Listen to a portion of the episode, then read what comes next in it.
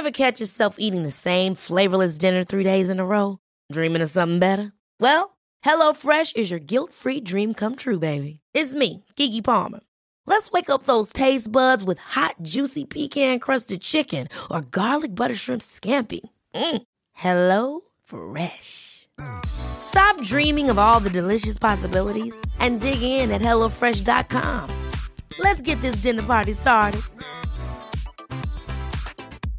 Cool fact a crocodile can't stick out its tongue. Also, you can get health insurance for a month or just under a year in some states. United Healthcare short term insurance plans, underwritten by Golden Rule Insurance Company, offer flexible, budget friendly coverage for you. Learn more at uh1.com.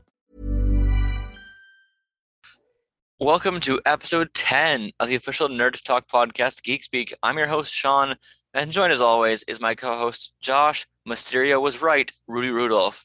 This is the podcast where we watch movies, make movies, play games, and more. What else can you ask for? Hey, Josh. Howdy. howdy. I nicknamed you something interesting today. I, I, uh, Mysterio was not right. You stand by that? I, yeah. Okay. You know what? That's correct because we saw Far From Home very clearly what happened in the last movie. This episode will be mostly about uh, Spider-Man No Way Home, but we'll of course save that for a little later, as well as we'll avoid spoilers for the first part. You'll have a warning beforehand. Do not worry. Um, Josh, have you watched anything cool lately besides that? Uh, let me pull up my le- trusty Letterboxd account. We both watched Uh, West Side Story. You saw I've it three seen- times. I've seen it three times. I am in love with it. I love that you um, watched it on your Letterboxd. It was West Side Story, West Side Story, Spider-Man 2, West Side Story. yeah. Aside from West Side Story, I rewatched every Spider-Man movie to get ready for No Way Home, and I watched Guillermo del Toro's new movie Nightmare Alley. That's really good. Uh, and The Matrix, Nice. The first one though, right? the first one. I'm working my way through the trilogy to get ready for Resurrections. You enjoyed Nightmare Alley? Yes, very very good movie. It felt very old school cinema. Uh, if you're expecting like a monster movie like uh, some of Del Toro's other films, don't expect that. And that's all I'm gonna say for it. I watched the original Spider-Man trilogy again. I don't love it. It's fine. You're about to get the whole reign of the internet's wrath upon you now, I, Sean. I didn't give any of them a negative rating. I'm I was positive with it still. I think they're fine. That's not negative. I watched Far From Home again in preparation for No Way Home. I didn't have time to watch Homecoming, Far From Home, and The Amazing Spider-Mans. Um, I would have enjoyed doing that more. I just didn't have a chance. I'm actually gonna go back now and watch the other ones because I wanted to have. I want to watch the Andrew ones now again because I just to compare now, see how it holds up. I watched West Side Story with you. yes. I watched House of Gucci. Oh yeah, I saw, I saw that Thanksgiving week. That was an interesting movie. Yes. Yeah, so we watched movies recently. recently. Our last episode was with the wonderful Hunter Ferris from Wholesome Film Talk. We talked about Tick Tick Boom. Go watch that episode. It was much fun. Yeah. We had a recording of that one with our cameras on for the first time and probably only time for unless we have more guests. So go enjoy that episode. It was really cool. It was a good musical because we don't often get guests. So that was neat. Yeah. So I'm gonna say the DCOM probably for the end now. So we did watch another DCOM, and I'm gonna put the DCOMs back in the episodes. I think it just works better. Yeah. It's a lot easier on my part to edit all of it like that um, as well, and we also get this actually motivation to watch them because we're like we'll put it off for later if we don't ever do it. So we watched Johnny Tsunami. That was an interesting one. What which one's next, Josh? Uh, give me one second. Pull it up. Josh knows everything.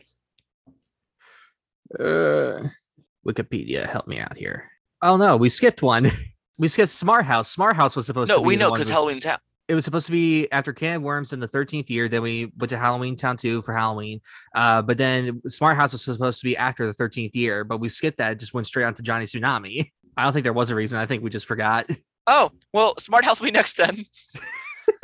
cool. If we can find it, if it's on Disney Plus, probably it's, it's on Disney Plus. Cool. Oops. Anyway, we had news, Josh.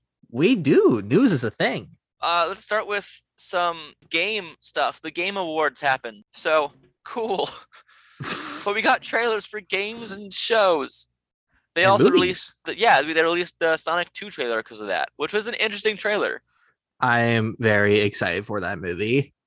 It'll be fun. I, I don't know what the story they're trying to do with these are anymore because it's Sonic works as a game of a, of a hedgehog running to escape man.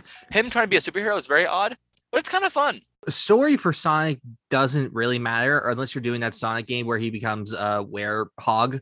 Yes, Uh, do Sonic Unleashed. but aside, aside from that, I'm fine with the movies doing whatever they want, and it makes me very excited. I like that uh, Robotnik is using Knuckles. That's fun. Yeah.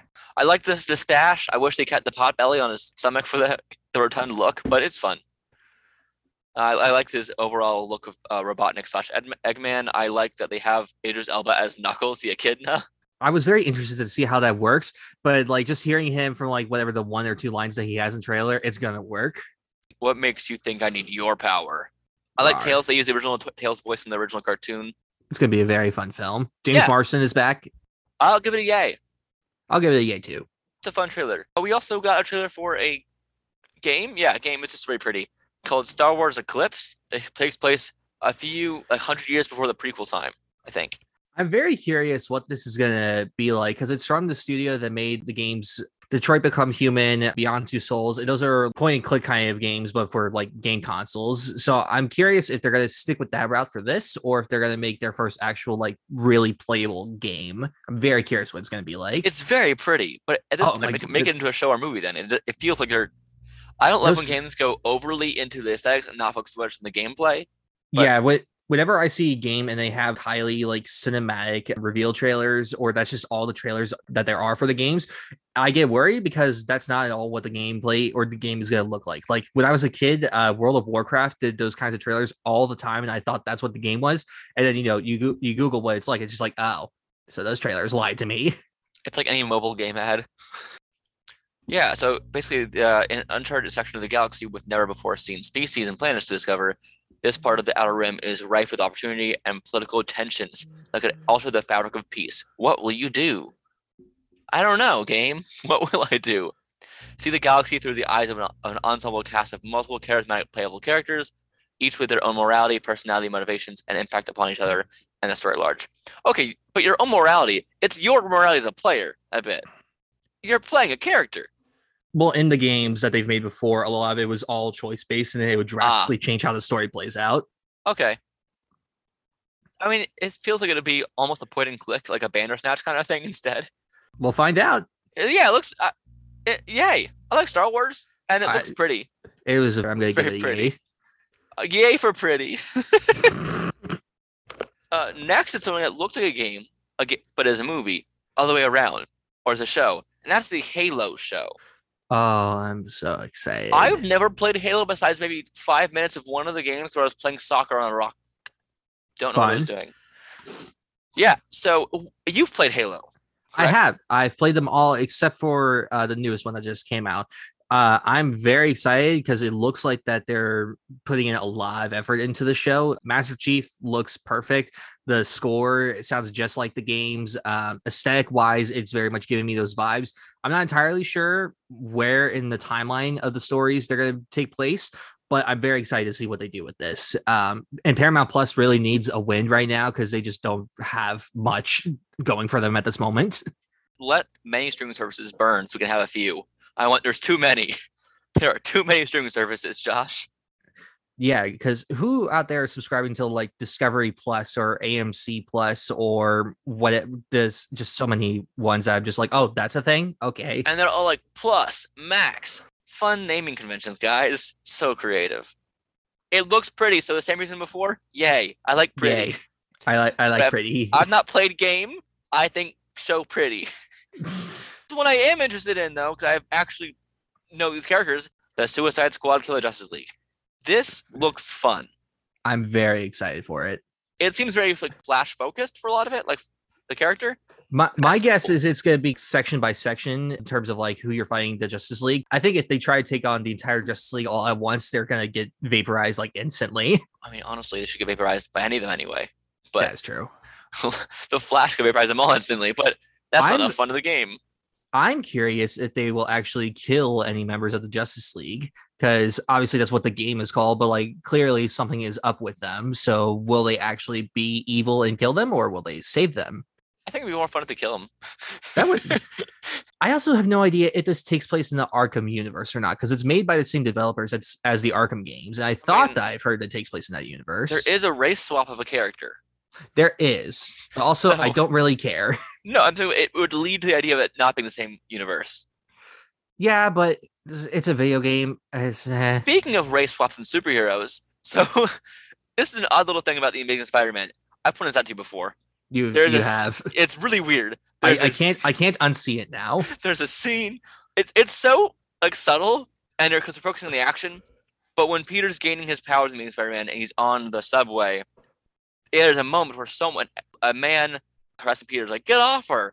He gets hit a few times or punched around a few times, whatever, pushed around, and then he changes to a, black man. One of the attackers was a black man, uh, and then it's a very quick cut until it gets pointed out to you. You probably wouldn't notice it. But like he swings Peter's skateboard at him and he Yeah. breaks it. But after he breaks it, he switches to a white man. Yeah, and they just replaced him with a, a white man.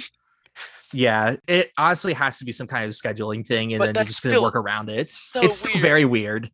Super weird story, mini edition. So Suicide Squad Kill Justice League, I'll give it a yay as well because I've not played much of the Arkham games. I've played some of the Arkham Asylum, and that's about it. I've also played some of the VR Arkham game that you have.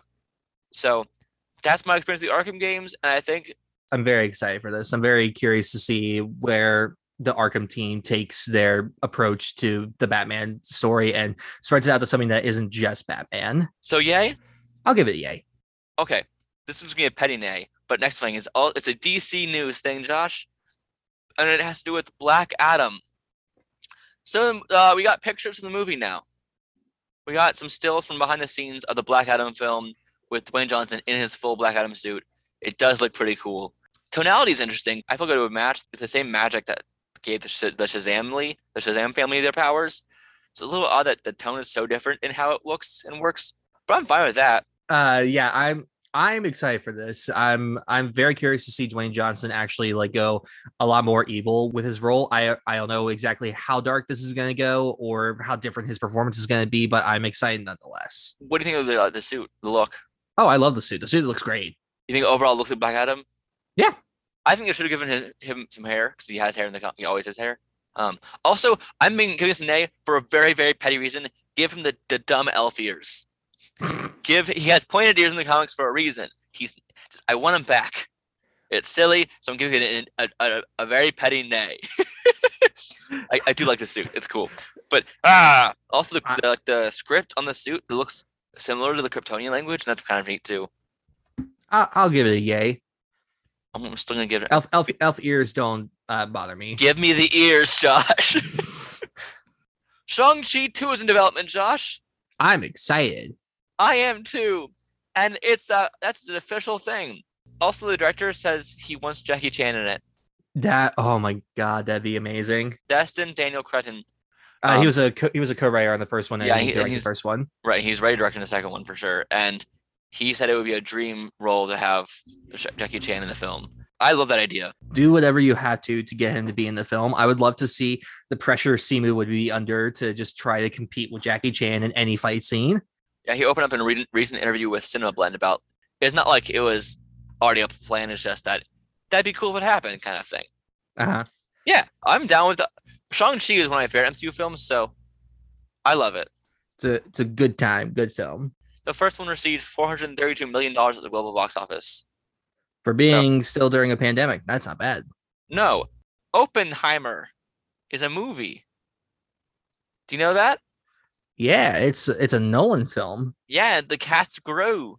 The cast has grown. The cast is great. Florence Pugh, Rami Malek, and Benny Safdie. So, and they're joining the cast of Cillian Murphy, Robert Downey Jr., Matt Damon, and Emily Blunt. Oh my God. This this cast alone is enough to get me to see it. If if he didn't even say uh, what the movie was about, I would go see it nonetheless.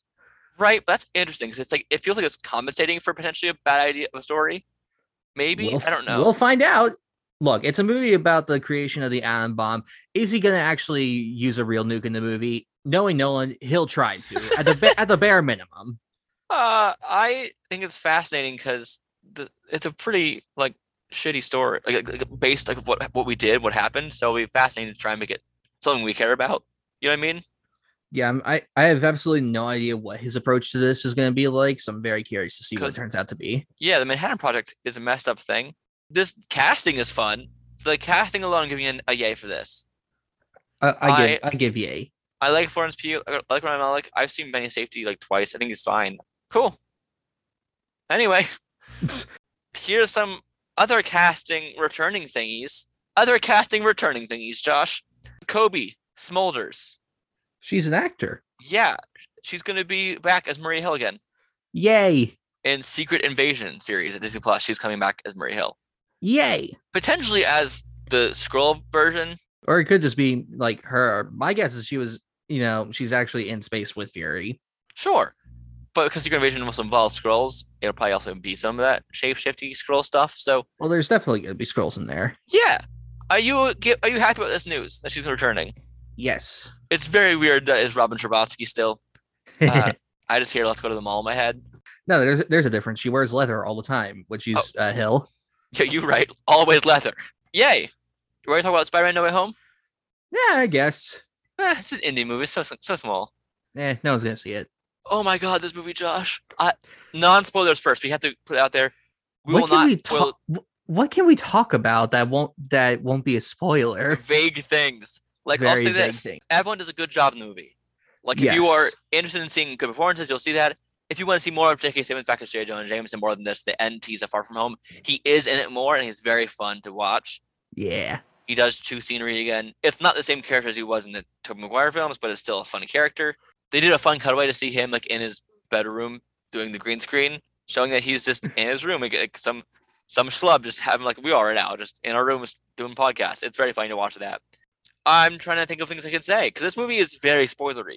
So I guess I'll I'll vaguely explain the story of the film. So it Good luck. follows. I'll I'll try my best. Picks up right after where Far From Home ended. Mysterio has revealed Spider-Man's identity, uh, and because of that, uh, his whole life is getting screwed up. So he asks for Wait, hold on. Doc- If you've not seen Spider-Man Far From Home, you also cannot watch listen to this podcast right now. Skip the next part. I f- yeah, yeah, just get get out of here. So Spider-Man seeks the help of Doctor Strange to to fix everything to make people forget that uh, they know that he was Spider-Man, but they mess up the spell, and now villains are coming in from every which direction, and it's up to him to figure out how to get them out of his world. Yeah, that's kind of what the, what the trailers show. I think a spoiler is something that's not in the main marketing. We'll say that much. So if you've not seen the first two trailers, then that's Yeah. it's cool. I love the relationship between MJ and Peter. I think it's great. Yep. I love Tom Holland in this. He's great. Aunt May is great in this. I didn't love Happy in this that much, honestly. It was fine. He because he just didn't have any uh, character really. The end of Far From Home has them having this uh, Aunt May and Happy having a talk about their relationship, and that there are things that go on from that about Happy's mindset. Anyway, I'm I can't say anything right now. I will say that I really think it is a good Spider-Man film. Like if you love the character, you I think you'll love this movie. It's it's amazing. It's fantastic. It's spectacular. That's oh, yeah. another Spider-Man word. There you go. it's good. There was definitely some interesting issues they had to deal with. With it could not you only get some actors the whole time. It looks like. Yeah, but I th- I kind of expected that for certain parts, but I think they made it work. Yeah. I also I will say that if the villain any nostalgia stuff that happens doesn't feel forced super like super forced. It all Yeah. serves as the main story of Peter Parker.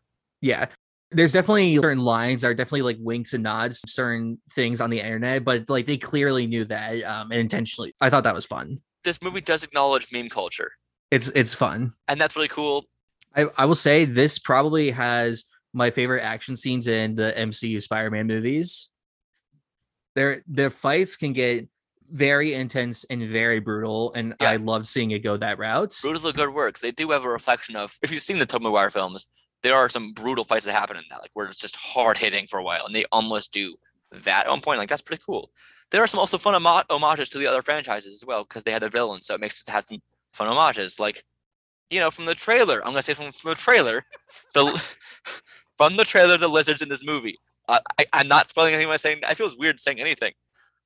Yeah, and- I'm aware. they do a fun homage in the Amazing Spider-Man films. Uh, a film the Lizard is at one point trashing a science like a science lab in high school. That happens too. It's a fun little nod to that. There are fun moments like that, which I really appreciate. That do quick little homages that you blink and you miss it moments. That's cool. Anyone that's worried that this is a like, oh, Peter's found a new mentor for him now, and Doctor Strange. This ain't that at all. So get get that thought out of your head. The story, I think, is the strongest out of all the Spider-Man MCU movies. It From does. from be, from beginning to end, and I will get into this in spoilers, but I fucking love the ending of this. It does also fix some of people's MCU Peter Parker problems. it's like- it's very well done. By the end of this movie, a lot of people who have problems with Peter Parker, like myself, a lot of those problems are fixed. But it also creates some new problems, which we'll get into soon as well. I think this had a really good balance of taking itself seriously and knowing when to have fun. Because I know that's p- problems that people have had. They don't take themselves as seriously as other ones, except for like a few key moments. But here, I think the balance of it worked really well. Also, without a doubt, this is like among, if it's not the best Spider-Man film on to date, it is among the best Spider-Man films to date. Like you will, I'm being very serious. It's really good. Per- personally, it is now my favorite Spider-Man film, and I'm Oh. counting all of them, including Spider-Verse. You're including Into the Spider. Interesting. I'm I'm including Spider-Verse. Spider-Verse is amazing in in so many different ways, but for reasons that we'll get into in the spoilers, that this is my favorite one. You know, we're gonna have to stop calling that Spider Verse because that's Into the Spider Verse. Next one's called Across the Spider Verse. So it, Spider Verse won't be a good tag for it anymore. Yeah, it's it's fine. It's fine for It's fine for We'll- now. It's a, it's a problem for future Josh. there are still some things that there are problems, but the problems don't matter to me for most of it. Most of my problems are very small nitpicks. Spoiler time, Josh. We can't do it anymore. Okay. Oh my god. Oh my god. Oh my god, So- Josh. Where do we start with spoilers? the beginning. It's adapting one more day, but doing, doing I- it really well. That was a ballsy thing for them to do because that is a hated Spider-Man story, but they made it work surprisingly well. They changed the end motivation for people forget for for the, his choice. the mo- the motivation here works so much better. Aunt May does uh kick the bucket. Again, another ballsy thing for them to do that rarely happens. and it's in one more day he makes a deal with Mephisto the Devil to undo that, and but in doing so loses his entire relationship with MJ, as well as um like sacrificing people knowing who he is because he, he makes it goes back to be and have anonymity again, and there's all these other big stakes, and all that still happens, but they don't save Aunt. He doesn't do it to save his aunt.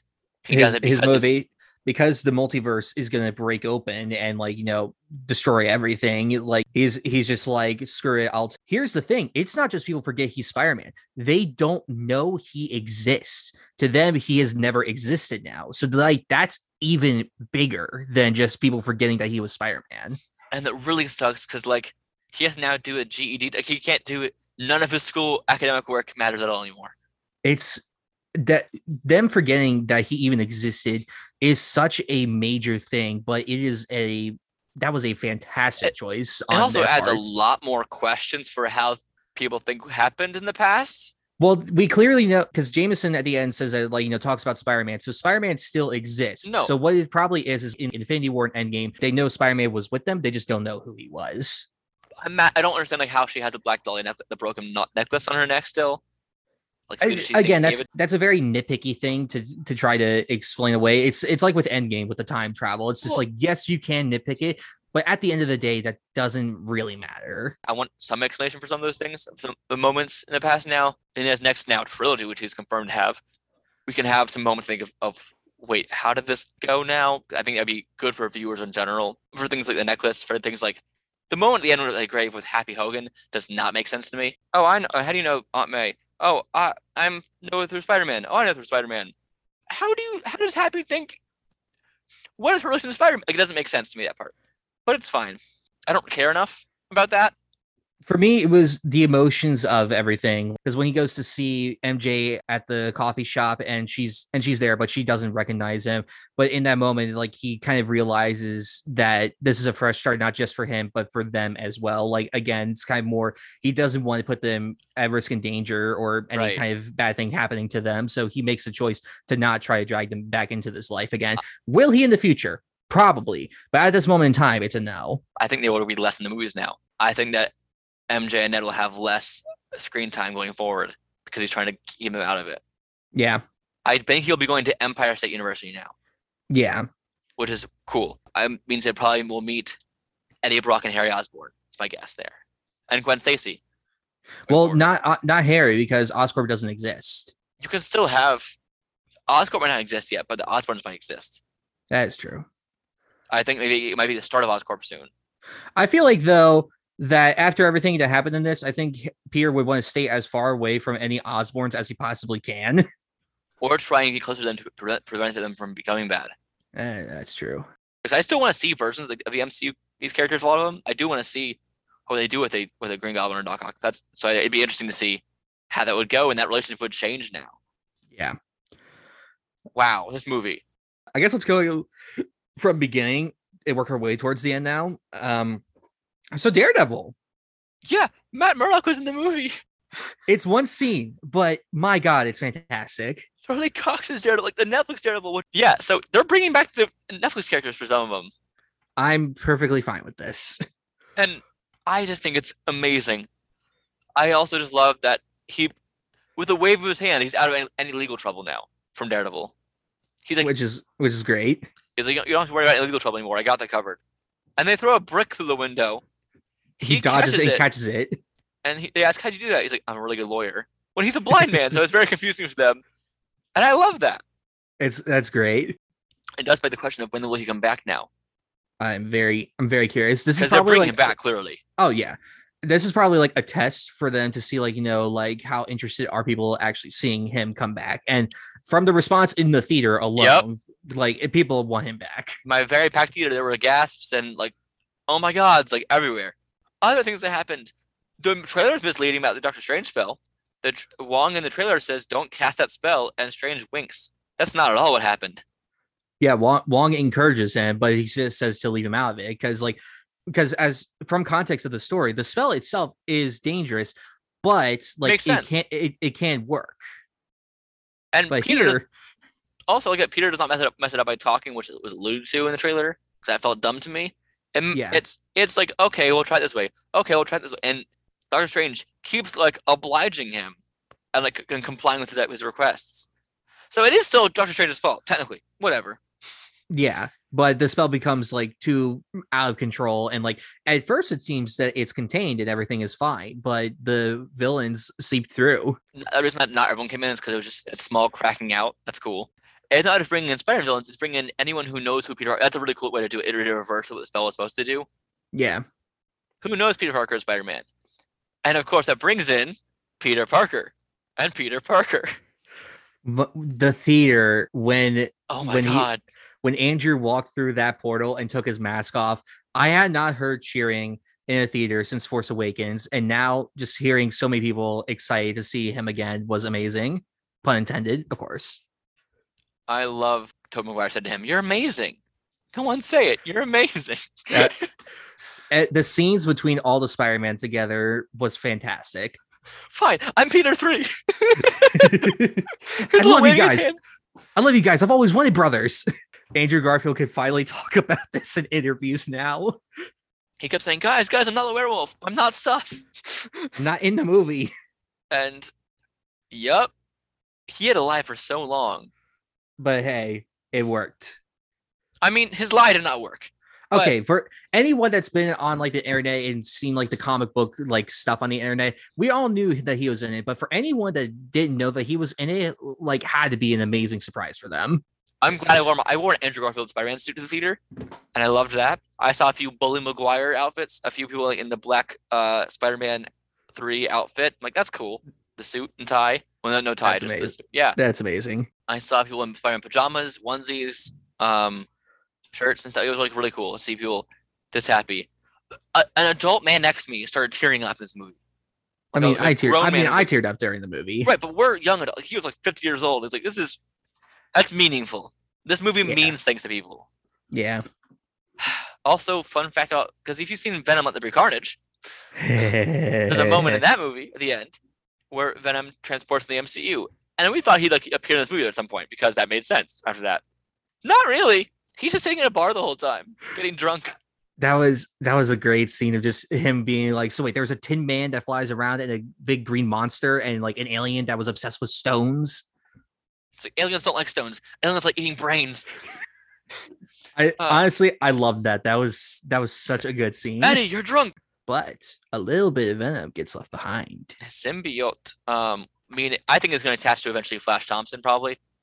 I could see that. Well, because I don't even notice this on his bot, he had a, a thing in the movie where they interviewed him, and it said, uh, author, student, and patriot, and he Ah. becomes Agent Venom. That's true. He might be listening to the military, but he's going to MIT. right? But that might who knows what's going to change there. That's true. I'd be Uh, I'd be down for that. I think it's going to go on Peter first, of course, to get Black Suit Spidey. Yeah. I love that they called uh Tobey Maguire a cool youth pastor based on his outfit. He's That's wearing a bomber jacket. He looks so much older now. He does, but like he's he still looks good. I love also that they made sense of vaguely of Electro being gr- yellow, not blue now. Yeah. He started out blue, then he, as he was in there longer, he started becoming yellower as well in that first scene. And I, I love when he appeared um, for the first time. The, uh, his theme song that Hans Zimmer wrote uh um, played. That was great. I also don't like his entire personality changed because it didn't make sense. Like his entire personality changed. Yeah, but also at the same time, that's that's like that's again another like small thing that like I can nitpick, but like at the end of the day, it doesn't affect me. Well, no, I wouldn't necessarily say no, because when he's Electro, uh, like fully becomes Electro at the end of TASM 2, his personality has changed. So I don't so I don't think that it's far fetched in this for his personality to be the way that it is. The the de aging, um, you brought you mentioned that like for Alfred Molina and Willem Dafoe, like it's it's flawless. It looks amazing. Willem Dafoe looks just like a goblin man all the time, though, so it's fine. he looks like a creepy goblin. Let's let's talk about let's talk about Dafoe in this. Okay, yeah, I like they gave him his rags. Yeah. They found a way to have his hoodie and like sweatpants fall apart to become purple rags. Yeah, I, I loved how it combined like with his broken tired suit. But the only reason that his suit is really broken and tired is because of the first fight he has with Peter in this. Norman's trying to come out there. Yeah, that he's work. he's trying he's really trying to suppress the goblin inside of him and actually really getting to see that side of him because we didn't really get a whole lot of that in the Raimi film. No, he was a very kind of a one note character in that, was fine. It, worked with him he was in, but it was cool. I really enjoy what we got here. I think they made him a better villain than he was before in this. Yeah, Actually. like oh that that's that fight scene that he first had, which leads to Aunt May's death. My God, that was I was on the edge of my seat the whole time. Hey, it's Danny Pellegrino from Everything Iconic. Ready to upgrade your style game without blowing your budget? Check out Quince. They've got all the good stuff shirts and polos, activewear, and fine leather goods, all at 50 to 80% less than other high end brands. And the best part? They're all about safe, ethical, and responsible manufacturing. Get that luxury vibe without the luxury price tag. Hit up quince.com slash upgrade for free shipping and 365 day returns on your next order. That's quince.com slash upgrade. There's never been a faster or easier way to start your weight loss journey than with PlushCare. PlushCare accepts most insurance plans and gives you online access to board-certified physicians who can prescribe FDA-approved weight loss medications like Wegovy and Zepbound for those who qualify. Take charge of your health and speak with a board-certified physician about a weight loss plan that's right for you. Get started today at plushcare.com slash weight loss. That's plushcare.com slash weight loss. plushcare.com slash weight loss. Hey there, it's Michelle Norris. I'm host of a podcast called Your Mama's Kitchen. When I travel, I'm usually looking for a way to find a taste of home when I'm not at home. And one of the things I love to do when I am at home is entertain. And Airbnb allows me to do that. When I was in California recently, I rented a house that had a great kitchen. And when we were sitting around the table, we we're all thinking, we're in someone else's house. Someone could be in all of our homes as well. If you have a home, but you're not always at home, you have an Airbnb. Your home might be worth more than you think. Find out how much at airbnb.com/slash host. Hiring for your small business? If you're not looking for professionals on LinkedIn, you're looking in the wrong place. That's like looking for your car keys in a fish tank. LinkedIn helps you hire professionals you can't find anywhere else, even those who aren't actively searching for a new job but might be open to the perfect role. In a given month, over 70% of LinkedIn users don't even visit other leading job sites. So start looking in the right place. With LinkedIn, you can hire professionals like a professional. Post your free job on linkedin.com slash achieve today. And the fact we have to talk about this. The fact that Aunt May says, "The great power comes must also come great responsibility." Also, she quoted from the comic directly, unlike the original movie. She said, "There must also come," instead of "comes great." respons-" That's a cool little note. Yeah. There's literally an animated show that's getting made called Freshman Year. It's going to have Uncle Ben's death in it. It's gonna happen, Well, and they refer they reference it in, In Civil If. War. It happens. I don't know anymore. It was weird. It's still good. Like if my biggest nitpick is a character not being referenced in a movie, that's not that's saying a lot. I don't. I think it's really weird that Sandman is Sandy the whole time. Like I Well, I get they, think- they probably couldn't have Thomas Haden Church the whole time. I I, I just don't think that they could get him because like when he gets when he gets cured, that's footage from Spider-Man Three. I've seen Oh. that movie enough times to know that Spider-Man Three footage. Okay. Same as Rhys Ifans Yeah. as Lizard, like that's from TASM One. Because also the uh, lizard thing should have worn off too. Well, not necessarily, because at the end of TASM one, like when the third act starts and he attacks Peter at the school, he ups he keeps upping the dosage throughout the film, and from from That's the true. high school to the end of the film, he's the lizard the whole time. You're right. Yeah, it's it's it's interesting. I like how they made his entire character of just. I'll give you a, I'll give you a makeover. You mean a lizard? Yes. it's very they make fun of that of it. It's really funny. I'm trying to think if there's any. You've seen it twice now in one day. I yeah, I I saw it the early showing because I was too scared about spoilers. Um, and then I saw it with my uh, dad and brother uh, pretty much right after I saw it the first time. But that Doctor Strange fight with Spider-Man in the mirror dimension was I love that. the actual plot of the movie, he's trying to cure these villains so they can go back and not die. That's the idea. He's trying to give them a second chance at life by becoming people again, not That- villains. That is a very Spider-Man thing to do. My only issue with that is if they get sent back, it erases the events of all like some of the other characters can't exist. It's weird. Right? It's a little weird. Like if you bring them back to their own timelines, Yeah, that but movie I mean, happen. But I mean, multiverse and everything. Like, at eh, Like, it'd be cool if I had a scene in each universe now of them. It also means Harry Osborn would still be alive. yeah, They wouldn't have fought. I mean, a lot of different, different. Like it'd be a whole new what if series on just the scenarios. That's a what if series I would watch, just to see what, how that turned out. the end fight, MJ falls. Uh, we've seen that in the trailer, and we think Tom's gonna catch her, but then Goblin like you know slides in on a glider and like scoops him up. She keeps falling, and Andrew gets his rede- redemption for not being able to save Gwen. Okay, that's actually what most most people I know th- thought was going to happen, but that's, that's pretty cool that it did happen. I loved seeing his face because he made the Oh exact same face, but like in a happier tone. They did in the first and the main story and two.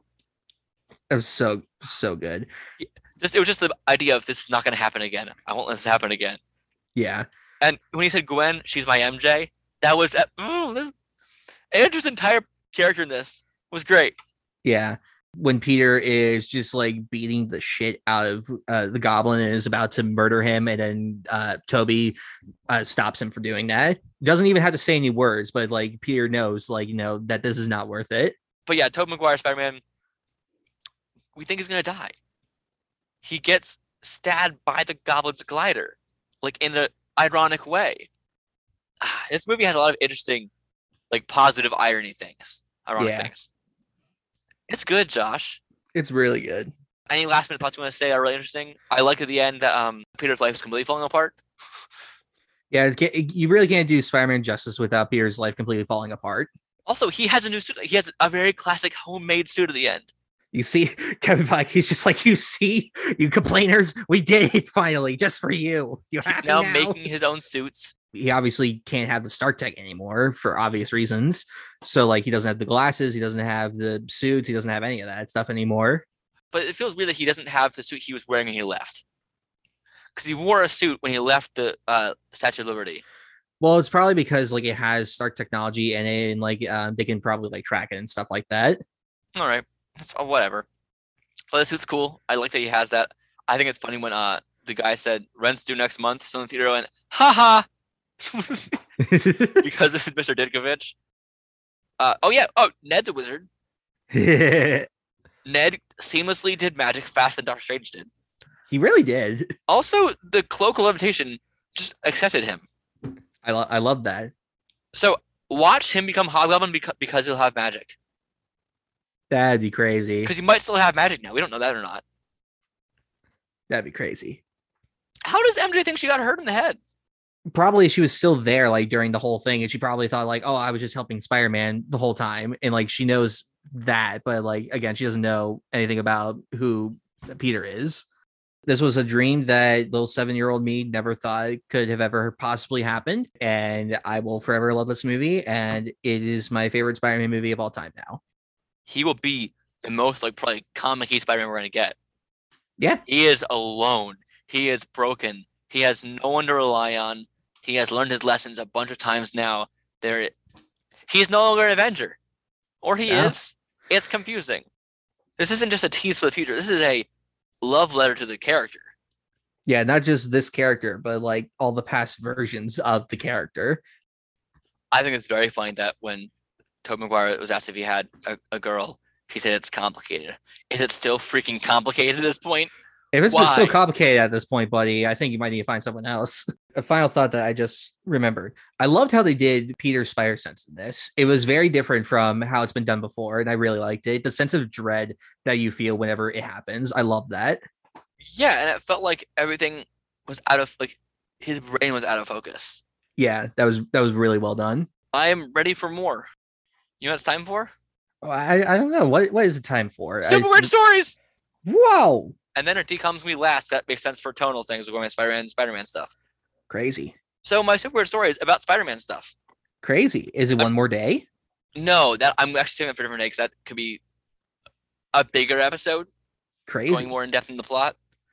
But this is actually about us. we saw J. Jonah Jameson in this movie, kind of. We we did. uh, he has a son named John Jameson. He does. He was in Spider Man 2. His son, the astronaut. uh, rewatching that trilogy was interesting. So, John Jameson is an astronaut. That's correct. He has also other aliases. Do you want to hear what some of his aliases are? Yes. Van Wolf, Sky Wolf, Star God, and Man Wolf. I know about the man wolf, or vaguely know about the man wolf. But Star God's a cool name. I've not heard of Star God. He was born in New York City, and he is single, guys. Just to let you know. Mm-hmm. I actually I have a Spider-Man Marvel encyclopedia in my lap right now. I have an encyclopedia on Spider-Man and the Avengers and the X-Men. So I'm pretty cool. Or really nerdy. Either way. His first appearance was in Amazing Spider-Man Volume Number 1 in 1963, and he has a Master of Science degree in Aeronautical Engineering. His dad's JJJ, runs the Daily Bugle. You know, my son the astronaut. Jameson is a skilled pilot astronaut and is experienced in hand-to-hand combat. Since when? When did he learn martial arts? That makes sense. Space. yes, in space. Although it's funny, in Spider-Man 2, they do say he's the first man to ever play football on the moon. It's a very weird line to have. It's it's a very weird joke. Is it serious? I'm very curious. Hey, that was a rhyme. Let's go through his history a bit, Josh. It's very odd history. So, as a career test pilot and astronaut, Colonel Jane, uh, Colonel John Jameson was, according to his father, made of the stuff of heroes. Well, yeah, his his dad praises him all the time. Unlike mass menaces such as Spider-Man. Ah, there it is. Spider-Man has saved his life numerous times uh, during his first orbiting mission to Earth. Spider-Man replaced a guidance module on Colonel Jameson's plummeting space capsule. How? Wait, that's confusing, but fine. when did he put it? sure. Also, many versions, uh, the goo, the symbiote, comes from the spaceship. Just a fun fact. You might actually know it from the Spectacular Spider-Man. I do. In a subsequent mission in space, Jameson contacted spores from Jupiter that endowed him with superhuman strength, increased his size, and made him act more aggressively. That's similar to the symbiote. But that's cool. Uh, NASA gave him a special suit from Tony Stark's lab to keep his strength in check. What does that mean? His so so he don't get too strong Why was that a problem? because it's it's always a problem.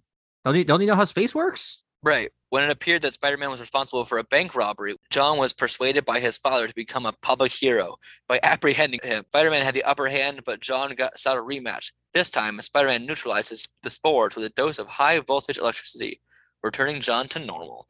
That's lame. Don't don't cure your heroes. Later, Jameson was sent to the moon to collect rock samples. That's a really lame mission. Go, Go go get. Go, what am I going to space for? You're going to get rocks. Yep, on a top secret mission and stumbled upon a glittering red gemstone. That sounds like like Juggernaut. Once his mission was complete, he had a, a strange urge to obtain the gemstone from quarantine. He made it into a pendant and wore it on his neck. as as one does. Yeah, it's just fun jewelry, you know. Uh, the stone reacted to the moonlight on the first night of the next full moon, transforming Jameson into a savage lupine creature. He became a werewolf. which is a very odd turn of things. I love the way you phrase that. He became a werewolf. The gem was actually the Godstone. What? is that like the Arkenstone from uh from Hobbit? Interesting. yes, exactly that.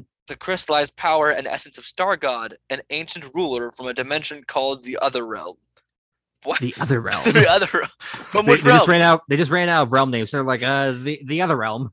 When Star God was di- was dying, he opened a portal to Earth's moon and channeled his energy into the jewel, which had landed there millennia before, following the destruction of the collection of power gems known as the Lifestone Tree. What was that sentence? That was so many things all at once. Ancient prophecies, of course, foretold that in evil times, Star God would be reborn to save the people of Other Realm. The energies of the Godstone transformed Jameson into the form of the Star God, but the radiation that leaked through the portal to the Other Realm was so weak that the change was only partial. Whenever the moon shone upon the Godstone, Jameson gained the form, strength, and primal fury of Star God. Was Star God a wolf? Is he a furry? Let's let's not question that. I think Star God's a furry. Interesting. Jameson fought the transformations for months as the man wolf. He instinctively sought out and seemingly attacked his father. Oh no. Oh no! Who was quick to suspect the creature was partnered with Spider Man. Of course he was. As he as he do. When Jonah uh, recognized the pendant around the man wolf's neck, he knew the creature was his son. However, he could not cure him by removing the pendant since it grafted itself onto his skin. Jeez. So he is now permanently werewolf boy. Just just take a hammer and smash it. It's in his skin. He can pat. He can put a band-aid over it. It- It's it's grafted into his skin. Yeah, So you removing the- you, you smash it and then you put and then you put a band-aid over it. It's all good. In subsequent battle with the man wolf, Spider-Man tore the stone from his neck and threw it in the Hudson River. That's pollution. Uh, I'm glad I'm glad you noticed. the wound took months to heal, but Jam- Jameson was cured. Okay, so it did eventually get cured. You're right. Unfortunately, the artificial vampire, Michael Morbius, Jared Leto, Oh no. uh, recovered the stone and reverted Jameson into the man wolf again. Damn it, Leto! This is actually kind of interesting, though. So, I don't know why Morbius decided to do. I almost said Leto. I don't know why Morbius decided to do this to him, but he turned back into the man wolf again, hoping to use the beast in a scheme to cure him. What? that just sounds funny. It's just like Morbius just decided to make him a wolf again. hoping to use the beast in a scheme to cure himself of his affliction. So he's trying to cure him. Hold, hold on. He's trying to cure himself of his vampireness with a werewolf. Sure, that makes sense. You know, I'm not the most like well versed in my monsters, but I don't think a werewolf and a vampire are the same thing. No. Anyway, it doesn't say how it was going to work. That's fine. Spider-Man thwarted the effort, but both Morbius and Jameson escaped. Once again, the man wolf was rampant. Uh, it ran rampant monthly. Because full moons. Jameson fled New York to Georgia, where he became entangled in a fight between S.H.I.E.L.D. and the Hate Monger, a clone of Adolf Hitler. This whole thing keeps going downhill, and every time it does, I have no idea where it's gonna stop. Nick Fury, director of S.H.I.E.L.D., escorted Jameson back to NASA, where he had been absent without leave. Yeah, that makes sense because he's a werewolf. NASA offered to drop the charges if, if Jameson agreed to perform a secret mission to investigate the communication breakdown with an orbiting space station. Isn't he a wolf man? Hold on. okay. At the station, Jameson began his journey to discover the other dimensional origin of his powers. That's good. He finally knows what came from. That's good to know. He journeyed with three humanoids from other realms through the portal on the moon into the other dimension. There, he was fully transformed into the essence of Star God, this time maintaining his personality and intelligence, fulfilling the prophecies. Jameson donned the costume and wielded the weapons of Star God, ultimately managing to access his full power and the help of the realmity, realmites. This man was just sent on a mission to go get rocks from space, and now he's Star God. to defeat the tyrant Arisen Tyrk. What the fuck? Using the Godstone, Jameson teleported back to Earth. Once again, he found himself affli- afflicted with lycanthropy. which is the Every time this man leaves Earth and goes to space, he comes back with something new. well. That's basically means he is now back into his werewolf form uh, to the back and forth. Lycanthropy. just accept that he's going to be a man wolf for the rest of his life. lycanthropy is the condition that werewolves have. That's the idea. Um, Ah. so after leaving uh, the other realm back to Earth, now it doesn't work fully again. That sucks. So he's back to being Wolfman. As the stone bored itself into his throat. Oh, cool. okay. this time the stone was slowly poisoning him. Of course. That's a full sentence. That's all it says there. this time the stone was fully poisoning him. Crazy. In hopes of a future cure, John's body was cryogenically frozen. This this man has lived a life, and it's not a great one. But Jameson was thawed and um, and mentally controlled by the dying scientist Spencer Smythe in an attempt to get revenge on Jonah and Jameson, uh, Jonah Oh. and Spider-Man. Oh my god. Atop the Brooklyn Bridge with Spider-Man and his father, Man-Wolf reverted back to human. Yet Smythe remotely caused John to fall backwards in agony off the bridge, only to disappear. Okay. The then. had dimensionally teleported him away. Oh, okay. Once again, that's Once again, he goes to space and comes back with something new. Once again, he became the Star God. Once he's uh, in the other dimension again, and with She-Hulk and Hellcat, saved other realm from gravitational collapse. That's such a random team up. I feel like we're missing some information here. We're missing information. How does She-Hulk and Hell- Hellcat. Hell- Hellcat get to there and help the Sun God Man that was also a Wolf Boy uh, save a planet? Although he, en- some information. although he enjoyed being the Star God, Jameson decided to return to Earth, losing his memory of Otherrealm. Of Reunited, course. reunited with his father, he and Spider-Man sought uh, Dr. Curt Connors to administer a biomagnetic treatment that caused John's body to finally reject the Godstone. That's good for him. He has had such a run with that stone. With the stone crumbled into powder, he ceased transforming into the man wolf. John broke up with his fiancee, Christine Saunders, and spent some This time. whole, t- this whole time he was engaged to someone. Apparently, What did she think was happening this whole time? she wanted the furries. You know, it's fine. Uh, My He- God. with his fiancee, Christine Saunders, and spent some time at the Sherwood Nursing Home Sanitarium to mentally recover from all his life's ordeals. That's fair. That's a very fair thing for him to do. there before his father's second marriage. He, what? okay. There before his father's second marriage, he was kidnapped by a scorpion, Of course. but was rescued by Spider-Man. That's They were gonna say he was, and he was rescued by the stone.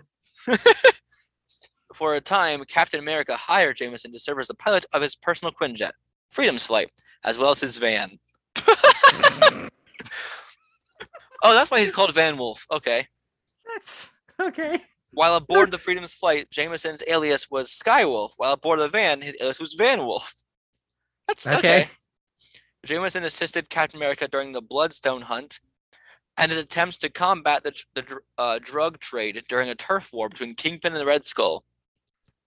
This man has lived a life, and At this all started with him just going to space for some rocks. Well, first he was going, he got some sports, made him strong. And then it became a rock hunt.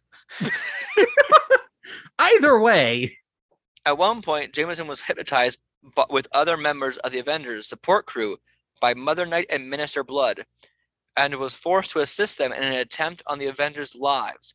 But the Avengers managed to halt him. Yeah, because they're the Avengers. Eventually, he was contacted by the villain Dredmund Druid. Jameson attempted to defeat Dredmund himself, but was overpowered and temporarily transformed into a werewolf that greatly resembled the, his man wolf form. No! no, don't do this to him. Dredmund re- reassembled the Godstone and attempted to use it, but was defeated by Captain America. The stone was destroyed again. John was attracted to Captain America's girlfriend, Diamondback. Wait, like from, from, uh, what from Luke Cage? Oh, I was gonna, I was gonna say Diamondback, um, the Ben 10 uh, character. Yeah. So John, what- Luke, isn't that like, isn't that the the the bad guy in Diamondback? Uh, That's hold Captain. America's Captain America's girlfriend. Okay. Hold on, give me, give me one second. Yes, but in the show, he is a man. Ah. So Captain America's girlfriend Diamondback and left his em- employment in shame after trying to steal a kiss. All right Okay. then. So the Man Wolf boy tried to get kiss Captain America's girlfriend, who's also a villain in Luke Cage. Cool. After a time as a freelance monster hunter, of course, As as you are. uh, he served as security chief at the Ravencroft Institute, where he began began a romantic relationship with the director, Dr. Ashley Kafka. After several problems with the superpowered criminally insane inmates, including Carnage, the institute was temporarily shut down. That would make sense. Uh, the director thought she was so close to healing the chameleon of his mental illness, but was duped by the villain, enabling him to escape and kidnapped her, John, and Spider-Man. With this final breach of security, Senator Roberg fired Jameson and Kafka, hiring Dr. Leonard Samson as the new Ravencroft director. Shortly, th- shortly thereafter, Mad Jack, aka Daniel Berkhart, implanted a command in Jameson's mind to smother his hospitalized father with a pillow. Okay. So he, they're trying to now get James uh, Wolfman to kill J. Jonah Jameson with a pillow, causing Cool. John to act wolf-like. Though in human form, uh, the director Kafka used hypnosis to undo the effects, transforming him temporarily into the man wolf, despite uh, the absence of the Godstone. How did that? How did that work? Okay. Residual effects of the Godstone are apparently permanently a part of Jameson. Oh no! He and Kafka broke up after some time. Oh, that's rip, rip my guy. And John hopes to someday return to a more adventurous life. Why? Why would you want that? For now, he is simply living as a social worker. He recently ex- expressed some romantic interest in She-Hulk and gave her his Jupiter suit, after a few modifications from modifications from Reed Richards, to help her manage her out of control strength. Currently, I thought he was just doing that just because he didn't know how to ask a girl out. So he's like, "Here, take my take my suit." currently, to end a crusade to discover Spider-Man's identity, John's father has been tricked by Peter Parker into believing his son is secretly Spider-Man, and that is the Star God Man Wolf, aka John Jameson. What? I Also, I knew about like ten years being- old, so there's been more since then. More of a I story. knew about him being Man Wolf. I did not know that this went that far. it came from a magic rock. That's from another dimension. Then when he teleports there, he gets full powers. When he teleports back, he becomes a werewolf. And then Morbius tried to do other things, cure himself with Werewolf Boy. It's all weird, right? Yeah. Josh? Yes. And now we have, I'm going to give us 15 minutes total to talk about the movie that is our DCOM this week. Can we do What- it? I think we can. Okay. What's it called? Johnny Tsunami. I think out of all the DCOMs we've watched, this is the one that I have the least amount of notes for. I think it's odd that the dad named his son Johnny after his dad he doesn't like. Yeah, it's it's interesting. My my first note. Josh, what is the plot of this movie? So the plot: Hawaiian surfer boy Johnny, not na- last name Tsunami, that's his granddad's name. He's a surfer boy and likes to surf, uh, like his granddad. Well, his his dad granddad's does, not named Tsunami. It's a No. nickname. but uh, his dad doesn't like that he surfs because it's not uh, good for jobs and life and stuff. It's Brink. Uh, yeah. And then his dad gets a job offer, but they have to move uh, all the way from Hawaii to Vermont. And that's not cool because that has snow and no waves. Uh, it's not cool, dad. So they move there and he gets bullied because he wears Hawaiian shirts and says bruh all the time. But then he finds cool friends that uh, like to snowboard. And he's like, oh, that's cool. That's like surfing, but with mountains. What? and twists and turns and drama and what does it mean to be a father and all this stuff. That's the best way I can explain this. yeah, it's fine. It's I mean, I- it's a very it's better than Brink. I it is better than Brink. Yeah, Brink's themes were more of "Don't sell out, dude," and this one was more along the lines. This one I felt the some of the ideas felt more realistic in certain Yeah. aspects. yeah, I also think that the girl who played Zenon and Zenon did a better job here than she did in Zenon. Xen- when Zenon showed up, I had to hit pause. I was just like, is this a crossover? Is this continuing the Zenon mythos? Because there's two sequels to Zenon that we still have to see at some point. Yeah, and she's fine in this. Like she actually made sense and it was a fine character. This movie is a very average one. Like it's hard to fit this one into the yay or A box because it is probably the most middle of the road out of the DCOMs we've seen. Yeah, I like it when the DCOMs just really go all out there. Can of Worms and um, what's the dog one? You Lucky Dog, because they went full insane with their premises. That it was a really fun time. But here, it just it just fell into that whole average fish out of water thing that we've seen a million times. This one I'll have the least amount of things to say about because it's not bad enough to be a nay and it's not good enough to be a yay. Yeah. So by default, I'm giving it a yay because it's not bad. Like it's just it's fine. yeah, I'll, I'll give it a. I don't know if they're being racist or if they're critiquing racism at some points. I Because- think it's, I think it's both. but I'm going with it's both because it was the late '90s. But you know what I mean? Because they're the two No, I know exactly what you mean. classist for sure. But it's like these upper class, uh, rich kids who are pretty much all white, and they're called the skies, and they don't like the urchin. But well, the skies are the private school, and then the urchins are the public school kids. Right. And they have a feud because classism, uh, potentially some racism involved. But they had to add in some white um, uh, urchins to prove it's not racist. That's why, totally.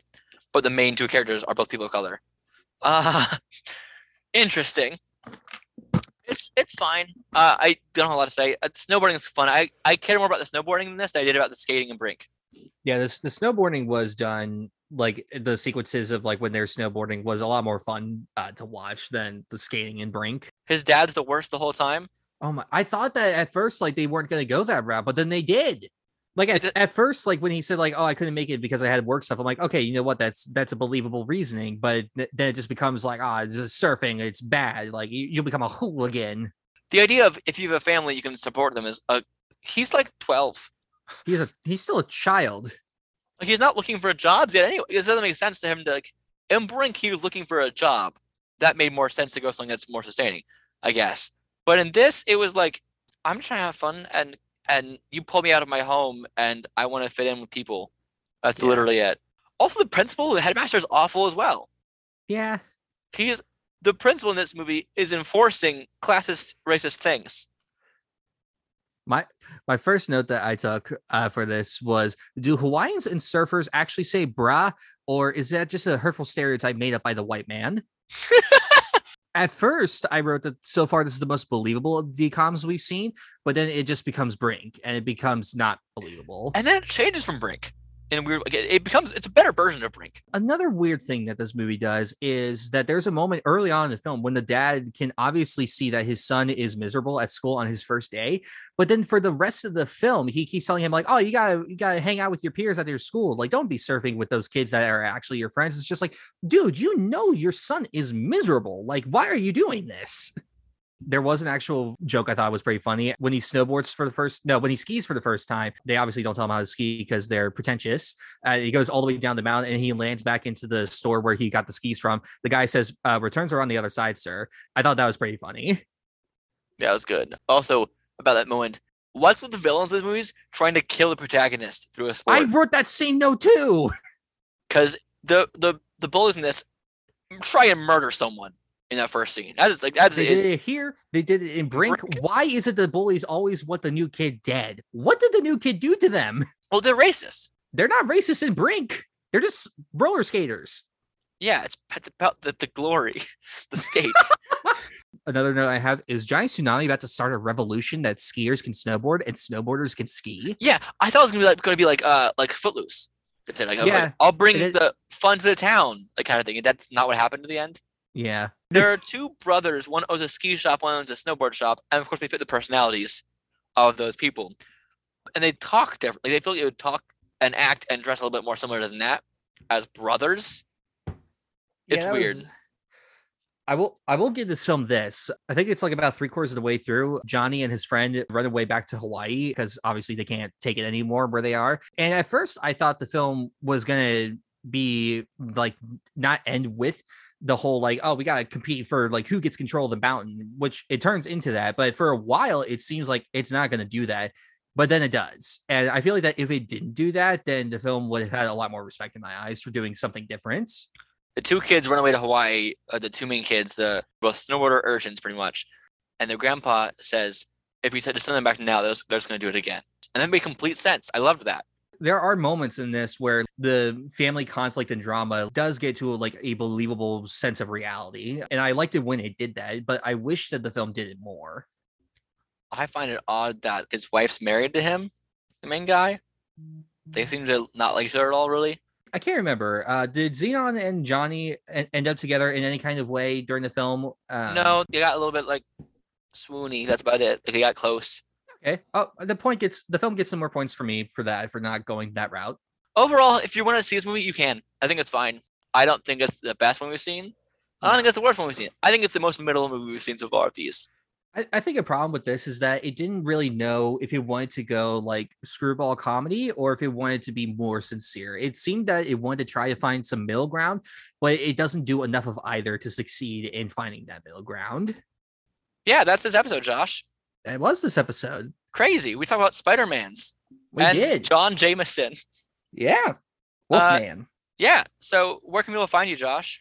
Uh, you can find me at uh, Instagram, J underscore Rudy16, Twitter, J underscore Rudy28, uh, Letterboxd, Nerd for Film 28, and YouTube at Josh Rudolph. So many things. Uh, I run the Nerd Talk Productions uh, email.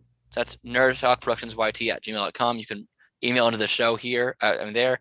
That's pretty easy to do, pretty fun to do because we want we'd love to hear your thoughts. Everyone, It'd be great. And I also you can find me on Twitter at the Theater Nerd or tweet at us at Nerd Talk underscore prod with the hashtag GeekSpeakPod. We are the Nerd Talk Productions podcast. So email us, tweet us with your thoughts, questions, concerns. We will address them in the podcast. If you want to say, hey, I'm new, thank you for listening. All right. See ya. See ya.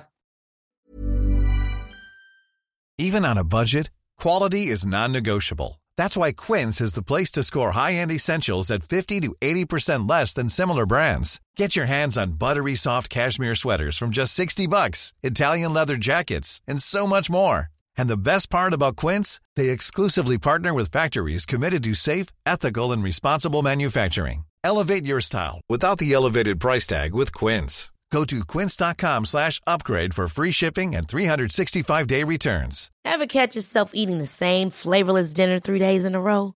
Dreaming of something better? Well, HelloFresh is your guilt-free dream come true, baby. It's me, Keke Palmer.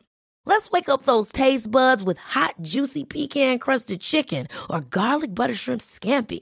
Mm. Hello Fresh. Stop dreaming of all the delicious possibilities and dig in at HelloFresh.com. Let's get this dinner party started. Hey, it's Paige DeSorbo from Giggly Squad. High quality fashion without the price tag. Say hello to Quince. I'm snagging high-end essentials like cozy cashmere sweaters, sleek leather jackets, fine jewelry, and so much more. With Quince being 50 to 80% less than similar brands. And they partner with factories that prioritize safe, ethical, and responsible manufacturing. I love that. Luxury quality within reach. Go to quince.com slash style to get free shipping and 365 day returns on your next order. Quince.com slash style.